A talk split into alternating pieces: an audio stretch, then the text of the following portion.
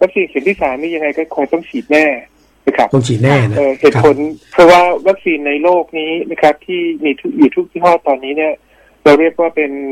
วัคซีนขัดตาทับ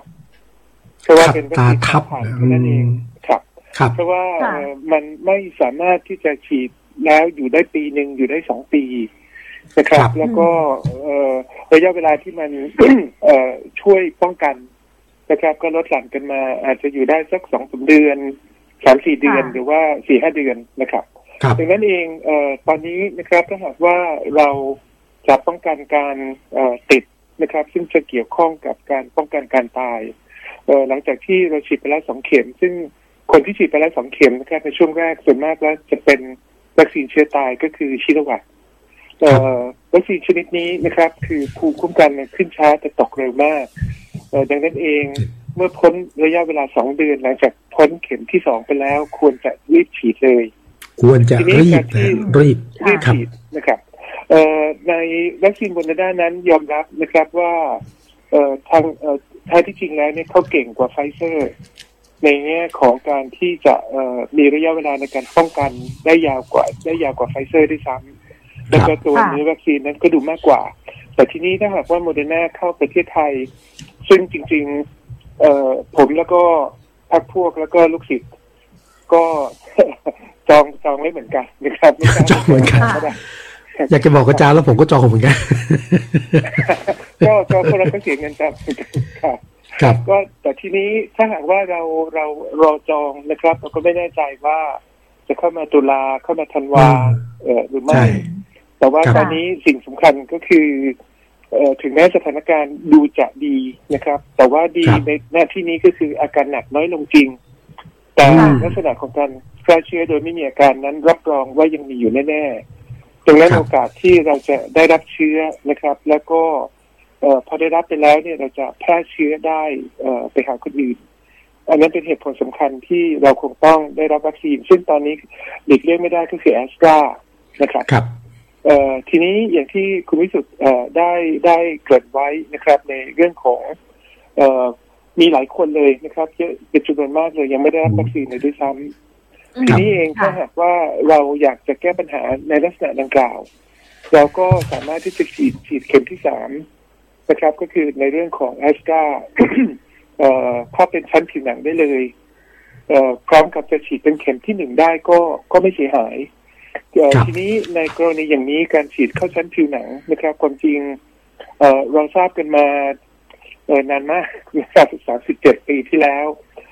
ค่ะแล้วก็มีการใช้การฉีดชั้นผิวหนังในเอ่อเอ่อวัคซีนเอ่อตับอักเสบเอ่อแม้กระทั่งในวัคซีนไข้หวัดใหญ่ที่เราใช้ในปัจจุบันวัคซีนครับป้องกันมาบ้า และในเรื่องของโควิดนั้นนะครับความจริงเอ่อคณะและก็พันธมิตรของเราเอ่อได้ทำการทดสอบ เอ่อเป็นเข็มที่สามด้วยแอสตราค่ะโดยฉีดแค่ 0.1 ซีซีนะครับเอ่อตอนนี้ก็ประมาณสัก 400 คนแล้วนะครับ ก็พบว่าเอ่อภูมิคุ้มกันเนี่ยขึ้นได้เร็วนะครับภายในระยะเวลานะครับเอ่อประมาณหนึ่งสัปดาห์หนึ่งอาทิตย์หรือสองอาทิตย์เท่านั้นเอง แล้วครับเวลาที่ขึ้นนั้นจะเป็นภูมิคุ้มกันดี ก็คือภูมิคุ้มกันที่ยับยั้งไวรัสได้ เอ่อเวลาที่เราพูดถึงเรื่องภูมิคุ้มกันนั้นนะครับเอ่อบางคนนั้นตื่นเต้น ว่าเออโอ้โหมันขึ้นตั้งเจ็ดแปดพันขึ้นเป็นหมื่นเออแต่เยอะแต่ว่าครับในความเป็นเป็นหมื่นนั้นนะครับบางทีต้องแยกแยะว่ามันเป็นภูมิเอ่อเฉยๆ คือเป็นภูมิที่ขึ้น แต่ว่าไม่ได้ทำอะไร หรือว่าเป็นภูมิค่ะที่สามารถยับยั้งไวรัสได้จริง ในกรณีอย่างนี้นะครับอืมเอ่อชิโนวัคสองตามด้วยแอสตราชั้นผิวหนัง ทำให้ภูมิค่ะยับยั้งนั้นขึ้นได้ร้อยเปอร์เซ็นเลย คือยับยั้งได้เต็มเหนียวเลย และข้อสำคัญก็คือมันไปปิดจุดอ่อนของวัคซีนเชื้อตาย ที่ไม่สามารถสู้กับเดลต้าได้ มันก็ข้ามไปสู้กับเดลต้าได้เออซึ่งตรงนี้อืมเองเออเออเราเรียกว่ามันได้กำไรสองต่อ คือครับต่อที่หนึ่งก็คือภูมิคุ้มกันขึ้นทันที และต่อที่สองก็คือไปสู้กับเดลต้าได้ อืมอาจจะเรียกว่าต่อที่สามนะครับ ก็คือครับเออเรากลัวเรื่องผลข้างเคียงมาก ใช่ครับค่ะในระยะเวลาตั้งแต่มีนาคมที่ผ่านมานะครับเอ่อพวกเราเอ่อที่ดูคนไข้ เราไม่ได้ดูแต่โควิดอย่างเดียว เราดูคนไข้ที่แพ้วัคซีนด้วย หรือได้รับค่ะได้รับผลข้างเคียงของวัคซีน ซึ่งก็